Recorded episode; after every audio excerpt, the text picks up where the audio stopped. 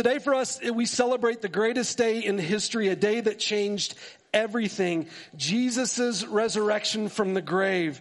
And we of all people should celebrate today. If we don't get excited about this, nobody's getting excited about this, but we understand how important this day is and what it means for our lives, both now and forever, that God would pursue us and give his life for us.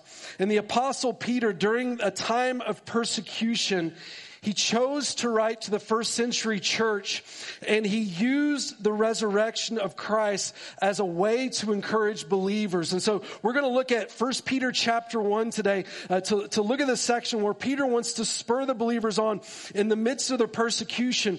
And we're going to talk about three reasons to celebrate the resurrection. If you have Alpine Bible Church, uh, the app, and you click on notes, you'll see today's notes as well as at the tent we handed those out. So if you received them, you can follow along in that that.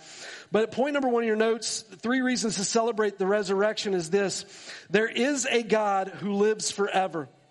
And Peter starts off this way in, in 1 Peter chapter 1 verse 3. You're going to have to click for me, Shalom, because I don't have the power.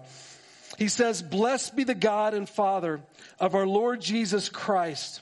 According to his great mercy, he has caused us to be born again to a living hope through the resurrection of Jesus Christ from the dead Peter starts off this letter by encouraging believers to remind us that there is a God who lives forever, right? The resurrection, verse 3, of Jesus Christ from the dead. That Jesus, God in the flesh, overcame the grave and conquered sin, Satan, and death. And it's the, the physical proof of the resurrection that gave the apostle Peter the opportunity to go from a coward at the cross to a courageous Christian who would give his life for the Lord. If you remember the stories in, in the gospels that the early followers of Jesus, once they, once they saw Jesus crucified, they assumed that the story was over. In fact, there was a concern for their own life knowing that uh, Jesus had been crucified, they were identified as followers of Christ. And now their concern is for their own life. What would happen to them because uh, of Jesus' death?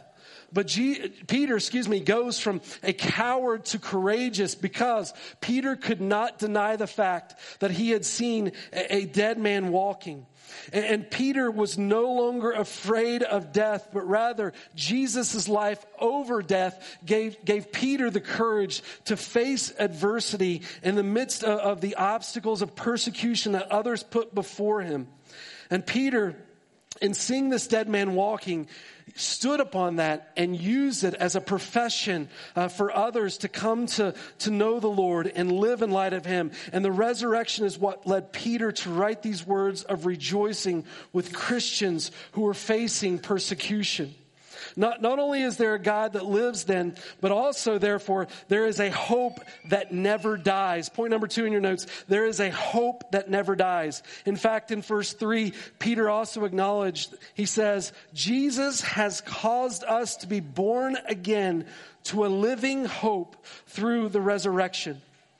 The Easter story is all about the death, burial, and resurrection of Jesus, but in that story, we find the redemption of our own souls that Christ would pay the price for, for our life, that He pursues us, that He forgives us, that He gave His life for us, that we could find freedom in Him. A, a God who, who loves us and with a love that there, a love that nothing in this world can compare to. That God gave His own life for you, that you could find freedom in Him. The Bible tells us that he did that while we were yet sinners in Romans 5 8, that he gave his life for us, that Jesus willingly chose the cross. Some people may make the accusation that it was the first century Jews that crucified Jesus. Some may say it was Rome at fault for crucifying Jesus. But truth be told, no one was going to crucify uh, God unless he was willing to lay down his own life. And Jesus, Jesus's entire life was about his death. In, in fact, starting in the very first book of the Bible, from Genesis chapter 3 and on, it's the story of the promise of God who would give his life and suffer a mortal wound for us in order that we might have freedom in him. Genesis chapter 3 verse 15 tells us that Christ would suffer the, the fatal heel wound in order to give us life. And, and Peter uses this to remind us that, that it was God who willingly chose the cross. His life was about his death. And not only was God willing to choose the cross, our sin put him there. Jesus died for you and for me. You think about the reasons for which Jesus was crucified or the cause that led Jesus to be crucified. One, he was willing to lay down his life. And two, he was willing to do that because of your sin. Jesus lived for the purpose of death, and his resurrection brings hope. You think some people in this world, they struggle to find worth and value and meaning, but there is no greater worth or value that can be placed on your life than, than God's alone. God gave up everything, leaving his throne in heaven to come to this earth to live as a man and become the servant of servants in order for you to have freedom in him. There is a God who lives forever, so we celebrate the resurrection. And there is a hope that never dies because Jesus overcame the grave for you and for me. And therefore we have reason to rejoice. In fact, there was a second century writer, a Greek writer. His name was Lucian Samosata. And Lucian said about the early church uh, that they believed so much in the resurrection that, that they believed they were immortal and therefore had no concern for death. The resurrection changed everything. And it gave hope for God's people to the point, the number three in your notes is this. We have a place to always belong. In verse four, it goes on, and Shalom, give me another one, click there. Verse four, it goes on, into an inheritance that is imperishable, undefiled, unfading, kept in heaven for you. It's a reminder for us that what you have in God can never be taken away. You think in the early church there was the fear of persecution and they could be robbed of the things of this world, but the things they had in Jesus could never be destroyed. In fact, God promises to reconcile every wrong ever done against his people. He tells us in Romans 8 that all things work together for good to those who love God, who are called according to his purpose. A beautiful promise for his people when you think about the obstacles that you've gone through in your own life and the adversity that you've faced in your world. And sometimes we even ask the question, God, where are you in the midst of this? God, how can we endure? God, do you care?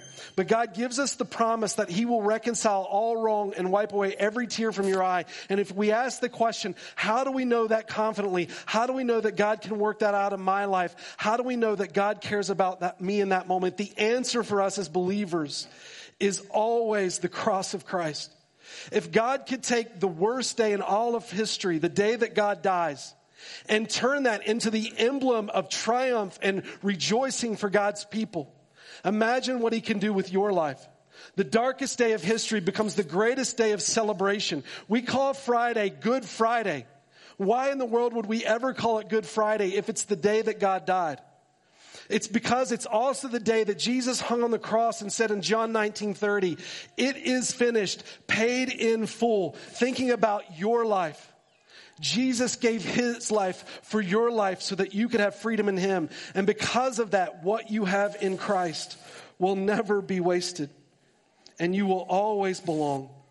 And so in verse 6, he says this, in this you rejoice though now for a little while, if necessary, you have been grieved by various trials. Peter doesn't run away from the adversity that we face as people, especially in the first century, as Christians are being persecuted.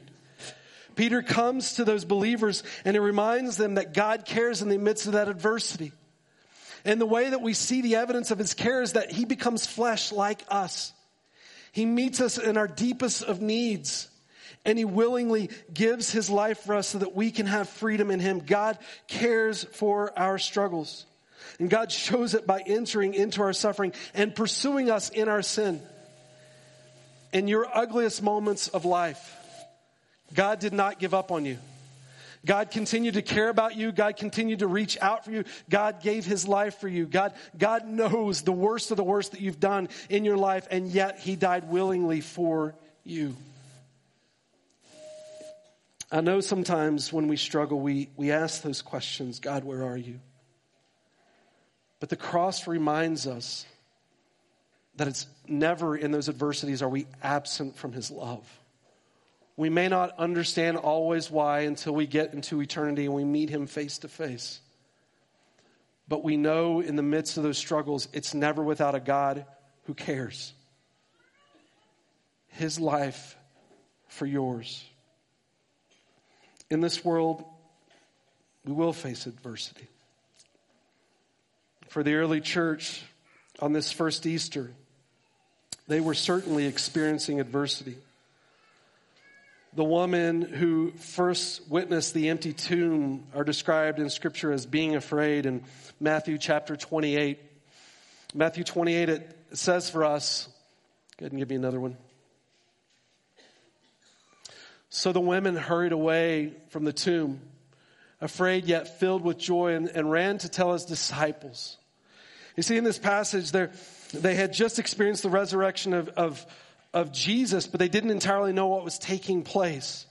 They had just experienced the gruesome death of their friend and their leader. And they were extremely concerned. They were concerned with what they saw. They were concerned for their own life. They were afraid. And yet they went to the empty tomb anyway in, in an act of boldness. And when they got there, they discovered the tomb was empty and an angel had told them that Jesus was no longer there. And so there was this reluctance and fear within them, but at the same time, this confusion with joy. And they, they, were told to run and tell the disciples. And so they ran. And in verse 10, in the midst of that fear, it tells us that Jesus met them. And it said, Jesus said to them, do not be afraid. Go and tell my brothers to go to Galilee. There they will see me. And in the first century, beginning with the women, they embraced the hope they had in Christ, and therefore they were comforted. And this propelled the church to extreme growth in the first century, rapid growth in the first century. Because when you study early Christianity, what you discover in the first 250 years of Christianity, the first 120 or 20, 125 of those 250 years could lead to your death because you followed Jesus. Why in the world would people choose to follow Christ if it could lead to your death? The only explanation is that the early church experienced a dead man walking. Jesus overcame the grave. And because Jesus overcame the grave, they had the hope of knowing that they could overcome the grave too because of the Lord. Under the Roman Empire, Christians went through seasons of persecution. One of the places Christians were persecuted was in the Colosseums. The Colosseums weren't necessarily a predominant place where Christians were persecuted, but nonetheless, they were sometimes drugged to this place. And at the Colosseums, you had thousands of people, spectators who would show up for the events, as well as political leaders. The political leaders loved being at the Colosseum because this was the greatest gathering of people. And so they could be in front of the masses and have influence. So the political leaders would show up in order to, to be around thousands of people. And the spectators enjoyed hearing from their political political leaders. It was a place they could get news from what was happening in Rome. It was a place they, they could get news from what was happening in their own local areas where their rulers were leading. But the Colosseums attracted thousands. And the leaders uh, of the, the regions where these Colosseums would ex- existed, they would walk through a spe- special entrance into the arena. In Rome, that entrance was referred to as the emperor's gates. During persecution, the Christians that would refuse to deny their faith, they were dragged into the Colosseums and they were fed to the wild animals. And some of the Christians would survive the attack of the animals. They would be maimed and they would be uh, hurt and wounded. And the emperor would stand over the proceedings of these games and he would look down upon the Christians that would be torn apart. And uh, Christians like, if you want to ever look this up, there was a, a lady who was a slave named Blandina, another lady named Felicity who was also a slave, a, a noblewoman named Perpetua, whose stories are shared about the, the events that took place in these Colosseums and how they met a martyrdom faith. But the emperor would stand over this Colosseum, looking down at these Christians, and he would respond by either giving them a thumbs up or a thumbs down. If the emperor would give a thumbs up, they were allowed to live. But if the emperor would give a thumbs down, they were executed. You know, what's interesting today, if you were to go to the Roman Colosseum and visit, there is an emblem that stands at the entrance of the Roman Colosseum next to the emperor's gate, and it's the cross. It's a reminder of all the believers who went into that Colosseum with the greatest of expectation that what they had in Jesus would endure forever. Because what they had in Jesus could never be taken away. Jesus overcame the grave. And their leader had promised them that they could overcome the grave too. And so Peter says to us in 1 Peter chapter 1 verse 8, he goes on and says, though you have, you have not seen him, you love him. And though you do not see him now, you believe in him and rejoice with joy that is inexpressible and filled with glory. The evidence of the first century church points to the reality of the resurrection of Jesus so that throughout the centuries, God's people can continue to hope in the goodness of what Christ has delivered to us. And so when you get to an end of, of a message like this, can I just tell you my concern as a pastor? That people, when they understand what Jesus has done, they typically approach the message and they respond one of two ways. There's three ways you can respond. One of two ways, I hope we do not. One is, before I come to God, I need to be good. And two is to think that you're already good enough. And friends, can I tell you this morning, if one of those two is you, you have no idea what Jesus has done for you. You have no understanding of what the gospel really is. If you think you've got to be good before you come to God, you have no understanding of the love and grace that Jesus has poured out for you at the cross. My hope for you this morning is that you understand Jesus is enough. You don't come to Jesus having cleaned up first. You come to Jesus where you are. Because what Jesus has done on your behalf is more than enough. It's why Jesus stood on the cross and said, It is finished, paid in full. Jesus' expectation of your soul is not that you perfect yourself before coming to Him or do some sort of performance in order to be accepted by Him. His performance on the cross for your life was more than enough. What Jesus calls you to, and it tells you in 1 Peter chapter 1, verse 5 faith, trusting in what Jesus has already done in your behalf. To come to Christ as a sinner and say, Lord, I am a sinner. But God, thank you for dying for me. If you think you're already good and that Jesus is just for other people, can I tell you, you as well have no understanding of what Jesus has done for you. If your goodness is all that was needed, Jesus would have never died on the cross. His willingness to suffer for your life is evidence of how dire your soul's situation is apart from the Lord. And so, for all of us, all of us, the cross is the place where we get to experience a relationship with the Lord forever. Anyone who enters into eternity enters through the cross of Christ. It's not about how good you are. It's, it's, it's about what God has done for you. Certainly, when we come to know Jesus, we want to live for his glory in this world. But we, by our, our living, do not save ourselves. It's the evidence uh, of the cross that communicates to us. Jesus was in, he lived during the most religious time among the most religious people. And if all that mattered was that you were good, when Jesus appeared before them, he would have said, Good job, guys, at being good. But, but Jesus knew Jesus knew in order for the soul to be saved, he had to die for your sins and for mine. The only way to experience a relationship with God is through the cross. But the beauty of the cross is it communicates to you that God desires a relationship with you.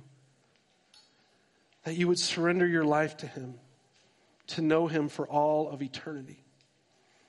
Can I tell you the number one thing that keeps us from knowing Jesus? It's not evidence for the resurrection. If you want evidence for the resurrection, if you click on the Alpine Bible Church app and look on the notes, you'll find a blog article there for you for the evidence of the resurrection. It's not evidence for the resurrection. There is one thing that keeps people from coming to know Christ it's pride. It's our pride. It's our unwillingness to surrender ourselves to Jesus, calling him Savior, and giving him our lives as Lord and following after Him. It's pride that destroys our walk with God. But it's when our hearts are humbled before Him that the Bible promises that He will save us. This message has been brought to you by Alpine Bible Church in Lehi, Utah. If you'd like more information, please visit us online at alpinebible.com.